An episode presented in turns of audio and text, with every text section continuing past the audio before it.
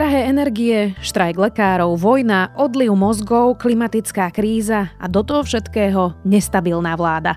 Čaká nás najťažší rok za posledné dekády. Ženieme sa do krízy. Je streda, štrnásteho septembra, meniny má Ľudomil a bude dnes oblačno, sedemnásť až dvadsaťdva stupňov. Vitajte pri Dobrom ráne, v dennom podcaste denníka SME. Moje meno je Zuzana Kovačič-Hanzelová. Nie je na čo čakať. Prakticky osemmiestny mikrobus Ford Tourneo Custom so spoľahlivým a výkonným dieselovým motorom môžete mať okamžite. Rozhodnite sa pre pohodlie, moderné technológie a bohatú sériovú výbavu, ktorú ocení celá rodina. K tomu predĺžená záruka a gratis servis až na päť rokov alebo do stopäťdesiat tisíc kilometrov zdarma. Pre viac informácií a okamžite dostupné vozidlá navštívte Ford bodka es ká alebo vášho predajcu Ford. Tento podcast a najnovšie správy z domova aj zo sveta vám prinášajú iPady a MacBooky od Trako Computers, s ktorými posuniete štúdium a vzdelávanie na vyšší úroveň. Zbalte školu do tabletu či notebooku a využite skvelé zľavy ešte dnes na w w w bodka trako computers bodka es ká, kde sa tiež môžete zapojiť do žrebovania o nový MacBook Air a ďalšie skvelé ceny. Trako Computers, autorizovaný partner Apple pre vzdelávanie. A teraz poďme na krátky prehľad správ. Prezidentka Čaputová vymenovala troch nových ministrov. Viliam Karas bude minister spravodlivosti, Rastislav Káčer zahraničných vecí a Karel Hirmán bude viesť ministerstvo hospodárstva. Meno ministra školstva ešte koalícia nemá. Ex-minister zahraničných vecí Ivan Korčok v diplomácii končí a pripustil svoje ďalšie pôsobenie v politike. Oznámil to po prijatí jeho demisie prezidentkou Zuzanou Čaputovou. es a es chce podať návrh na odvolanie ministra financií Igora Matoviča. Chýba im zatiaľ deväť hlasov. Osloviť chce najmä nezaradených poslancov. Bývalý slovenský hokejista a majster sveta z roku dvetisícdva Michal Hancuš odstúpil z pozície člena výkonného výboru Slovenského zväzu ľadového hokeja. Dôvodom je rozhodnutie zväzu o tom, že reprezentovať naďalej môžu aj hráči, ktorí hrajú v ká há el. Viac takýchto správ nájdete na sme bodka es ká.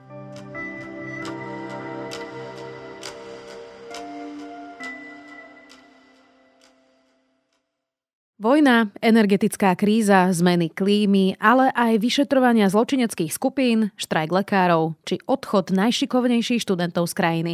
Slovensko čelí bezprecedentným krízam. A to všetko, kým sa rozpadla vláda a premiér Heger nemá v parlamente väčšinu. Rútime sa do krízy v najhoršej možnej konštelácii? Spýtam sa Jakuba Fila, zástupcu šéfredaktorky denníka SME. Ako by nestačilo, že našu vládu postihla korona, ekonomická recesia, energetická kríza, vojna u susedov, ešte máme aj Igora Matoviča. Jakub, ty máš pocit, že toto sú bezprecedentné krízy a všetky naraz?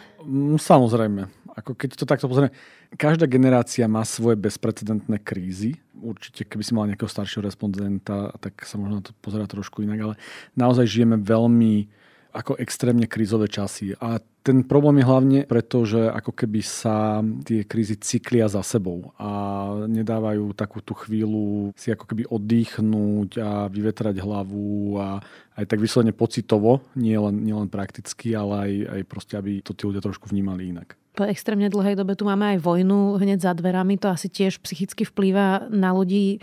Ale začneme teraz tak pragmaticky tou energetickou krízou. To zasiahne aj domácnosti, aj podniky, tak začneme tými domácnosťami.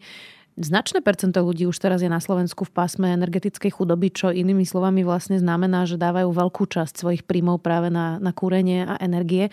Tak to môže byť asi dosť likvidačné pre veľkú časť spoločnosti, nie? No, pre veľkú časť spoločnosti to zjavne likvidačné bude, ak vláda alebo Európska únia v konečnom dôsledku nepomôže nejakým spôsobom tým ľuďom. My máme na Slovensku ešte trochu takú výhodu, že tí ľudia, ktorí možno práve v tomto období nenakupujú drevo na zimu alebo nejaké tuhé palivá, tak zatiaľ ešte úplne prakticky nevidia na tých svojich peňaženkách ten výsledok, ktorý väčšinou ľudí, čo býva v bytoch, príde až takedy v máji, júni budúceho roku. A to nám zároveň dáva trochu čas, aj tie ceny už klesajú aj na nejaké opatrenie. Ale samozrejme tá kríza energií bude ťahať proste všetky sektory. V zásade vidíme to aj na tom, že, že mnohé fabriky nejakým spôsobom utlmujú výrobu alebo budú zatvárať. Všetci, ktorí sledujú vývoj cien ako elektriny, tak aj plynu na veľkoobchodných trhoch asi zaznamenali, že tieto komodity sa nám zdražili oproti predošlým referenčným obdobiam viac ako desať, v niektorých prípadoch alebo dňoch až o pätnásť násobok. Zároveň treba povedať, že aj tie automobilky, ale aj iné fabriky sú veľmi energeticky náročné. Slovensko v tomto asi nemá jednoduchú situáciu. Tak videli sme to už na Sloválku. Vidíme to na ú es Steel, ktorý v podstate tiež o tretinu znižuje, znižuje výrobu a prepúšťa. Treba sa povedať, že to sú tie najviac energeticky náročné podniky. Ale zaujímavý príklad bol, prišiel z Podbrezovej, kde, kde v podstate železiarne Podbrezova zazmluvnili elektrinu pred krízou, pred tým prudkým nárastom a v zásade dnes zatiaľ nestrádajú. A ten najväčší pík, ktorý bol, kedy v zásade mnohé z tých fabrík mali uzatvárať nové zmluvy a podobne, ako keby prečkajú. Takže dalo sa to vyriešiť aj inak, čím nechcem tie dopady zľahčovať, tie budú úplne zásadné. Okolité štáty už masívne podporujú domácnosti. Česko ohlasilo, že zastropuje ceny plynu aj elektriny. Naša vláda stále nič.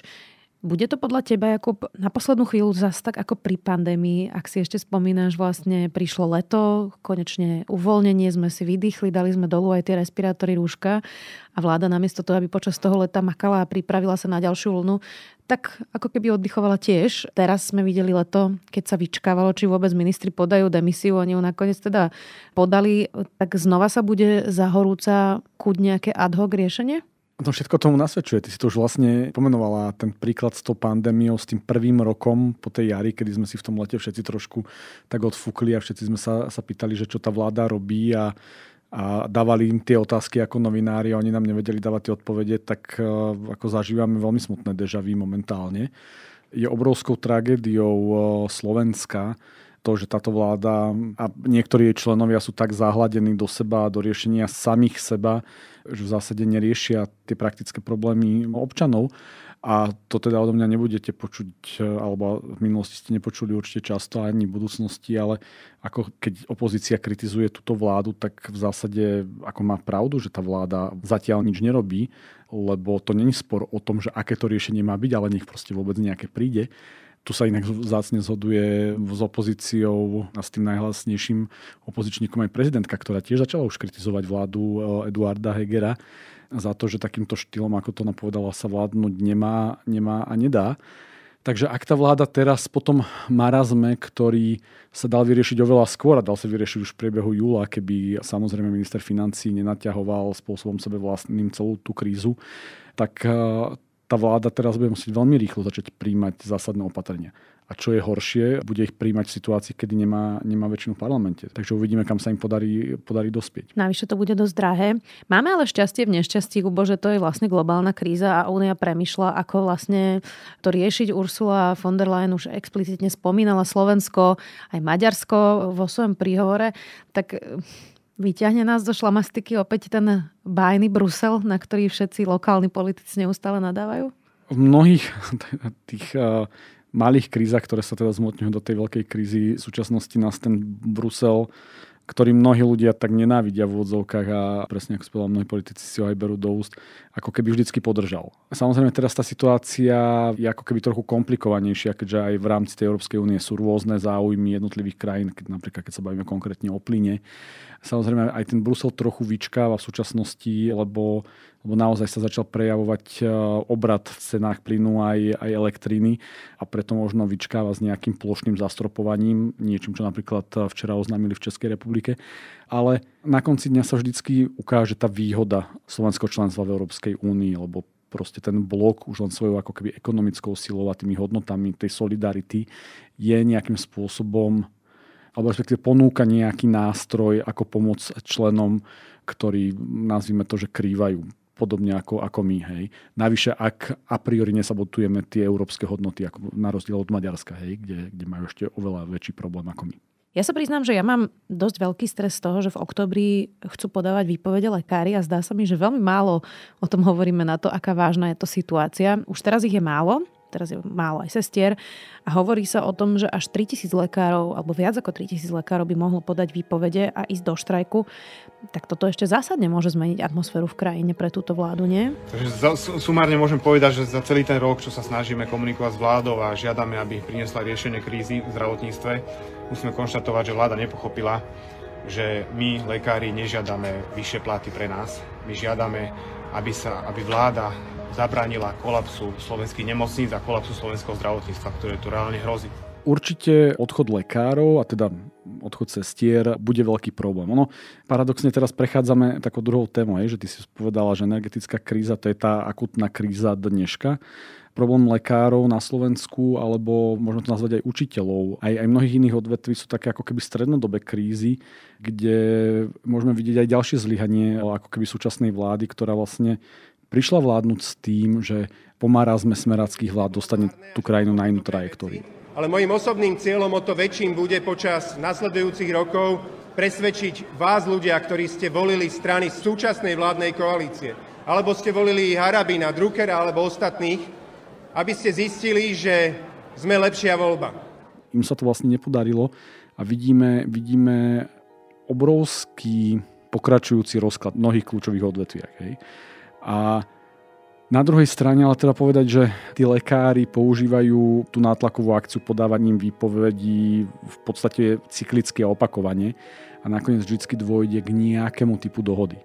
Znova ale platí, že akýkoľvek typ dohody na vládnej strane častokrát musí byť riešený prostredníctvom nejakej legislatívy. A to môže mať vláda, vláda Eduarda Hegera veľmi ťažké, lebo proste nemá väčšinu v tom parlamente. My, lekári v nemocniciach, ktorí sme pri pacientoch, máme povinnosť sa o nich postarať a preto nemáme inú možnosť, ako tlačiť na vládu, aby konečne si robila svoju prácu. A žiaľ, inú možnosť po desiatich mesiacoch rokovania sme vyčerpali komplet všetky možnosti. Inú možnosť, ako podať hromadné výpovede, nemáme. A preto chcem z tohto miesta poprosiť a vyzvať všetkých kolegov, lekárov v slovenských nemocniciach, aby sa k nám pridali, aby sa pridali. Takže bude veľmi závisieť od toho, že či vznikne nejaký ďalší problém s covidom na jeseň. Zatiaľ tá situácia vyzerá, povedzme, že, že dobre. Ale ako keby neschopnosť dlhodobo riešiť segment zdravotníctva, to je proste ako keby ďalší z obrovských, z obrovských zlyhaní. A ak má vláda v tomto zložení aspoň ako trochu ambíciu naozaj, naozaj dovládnuť, tak ako zdravotníctvo musí byť jednou z jej priorít, ktorú proste riešiť bude. Ja som sa inak pýtala Ivety Radičovej, či je to spravodlivé z tohto viniť vlastne túto vládu, ale ona povedala, že prišli s obrovskými očakávaniami a ľudia sú oprávnene sklamaní. Ty si ale hovoril, že krátkodobá, strednodobá kríza, tak poďme teraz na tú dlhodobú. Možno mi budeš oponovať, ale to je teda práve klimatická kríza. Ona je síce dlhodobá, ale už reálne vidíme sucho, už reálne vidíme tie návalové dažde. Ja mám z toho vždy trošku úzkosť, keď začne pršať, lebo vidím, ako veľa prší za krátky čas a ako sa to zmenilo, ako už nevieme úplne dobre predpovedať ani počasie. Ja som mal vždy z teba taký pocit, že ty tú klimatickú krízu vytesňuješ zo svojho novinárskeho života. Mnohokrát radšej vytesňujem, ale je to reálne, takže toto je asi ďalšia vec, ktorú už ľudia začínajú cítiť aj na vlastnej koži. Ako to leto nám to ukázalo, že klimatická kríza je, je proste tu a ako môžeme ešte stále viesť debaty, ktoré sú síce úplne nezmyselné o tom, že aké sú jej príčiny, alebo veď veci nám jasne povedali, aké sú, sú jej príčiny, ale mali by sme sa hlavne začať pozerať na riešenie. There is no going back now, but we can still turn this around. People are ready for change. We want change. We demand change. And we are the change.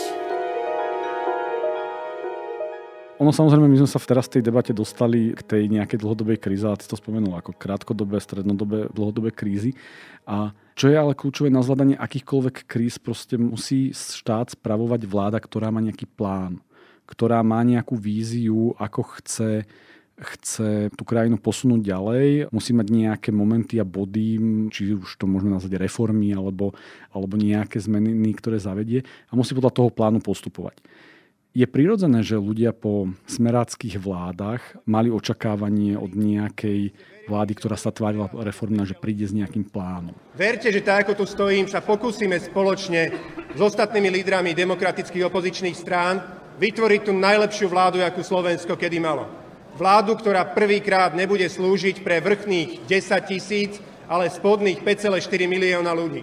kde spravodlivosť bude platiť pre každého a všetci si budeme rovní pred zákonom. A zistili sme, že tá vláda v zásade nemá plán na nič. Nemá plán na krátkodobé krízy, čo bol, ako musíme priznať, veľmi ťažká kríza počas covidu, ale nemá plán ani na krízu, ktorá prebieha v súčasnosti, ktorú môžeme pomenovať najmä, najmä energetickú.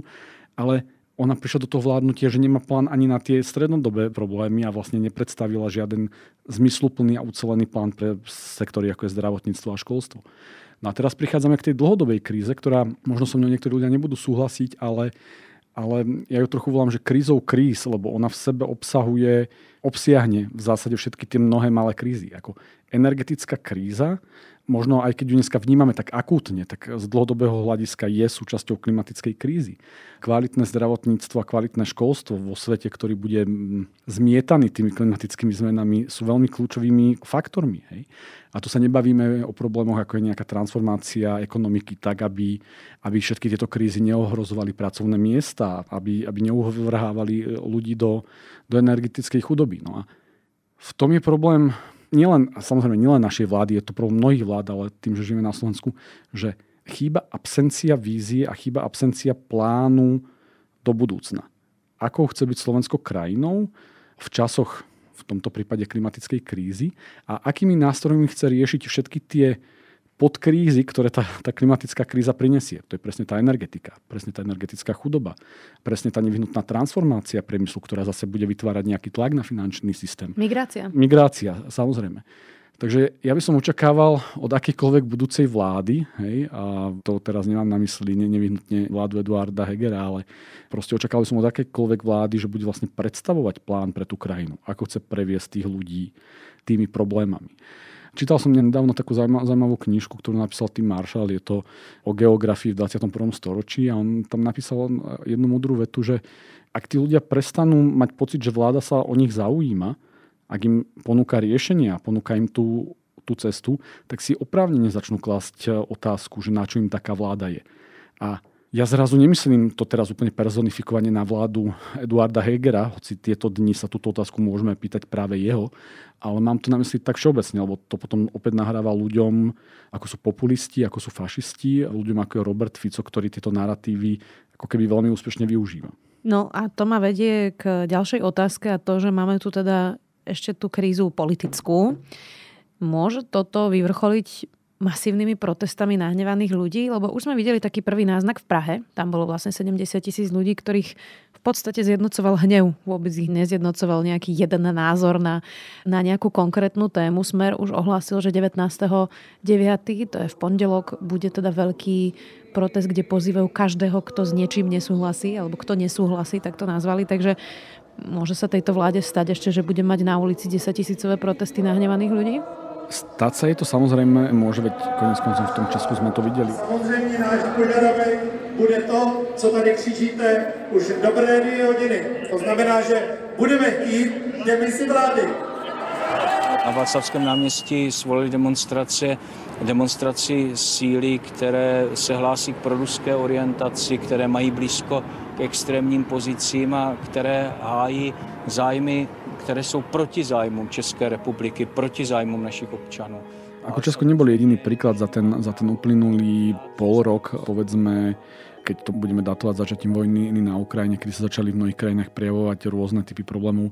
Tie protesty boli v Európe už kadekde, ale ten hnev na Slovensku proste môže prísť do toho, že naozaj sa podarí Smeru zmobilizovať rozhodnú masu ľudí do ulic. Ako, aká tá sila je, uvidíme v pondelok, ale Smer na tom intenzívne pracuje, tak ako, ako v podstate, v podstate na tom pracuje už uplynulé dva roky, lebo v zásade ľuďom ako je Robert Fico alebo Robert Kaliňák ide ako nielen o nejakú politickú budúcnosť, ale ide vôbec o ich budúcnosť na slobode. Takže ich ambíciou proste bude dostať ľudí do ulic. Navyše Robert Fico si to bude chcieť zgusnúť, lebo bude chcieť vrátiť, povedzme, tým demokratickejšie orientovaným politikom rok dvetisícosemnásť, kedy vlastne ako nevie zabudnúť občianskej verejnosti, že práve kvôli protestom na uliciach sa musel on porúčať z úradu vlády po vražde Jana Kuciaka Martiny Kušnírovej. Potom začal niekto tancovať na hrobe dvoch mladých mŕtvych ľudí a pokúsil sa túto ohavnú vraždu zneužiť na politický súboj. Moje rozhodnutie podať demisiu je suverénne.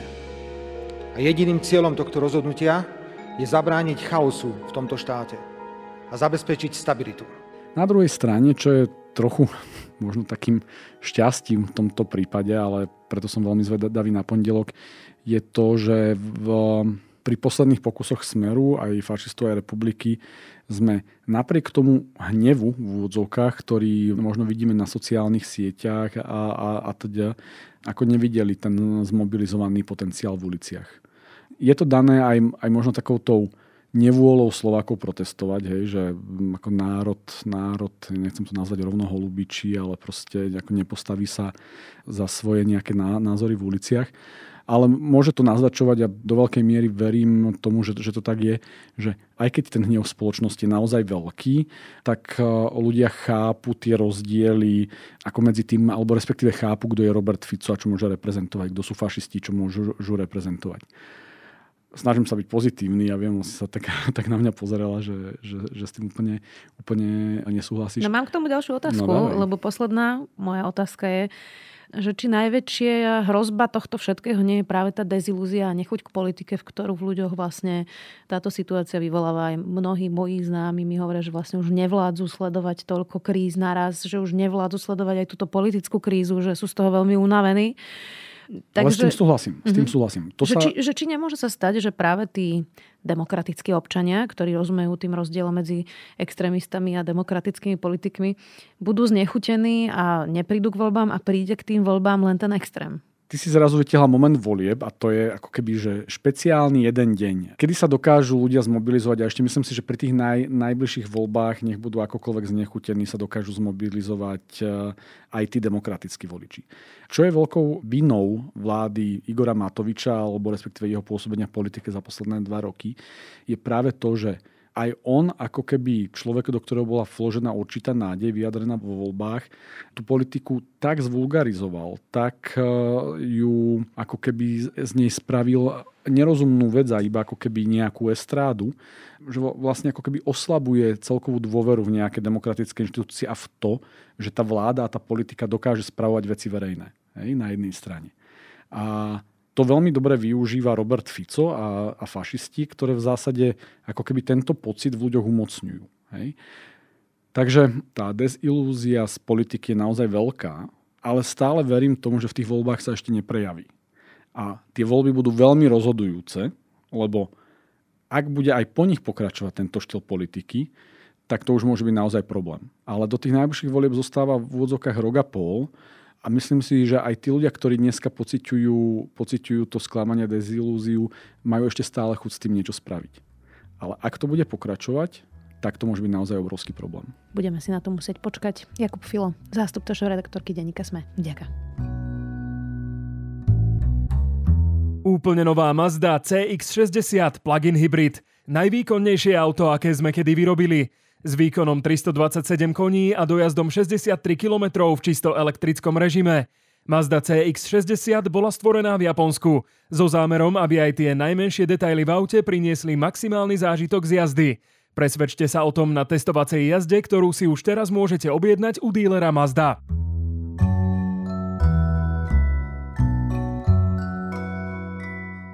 Miroslav Beblavý napísal pre SME komentár, v ktorom píše, že Slovensko by malo prestať čakať na dobrú vládu. Zmena podľa neho musí prísť z dola.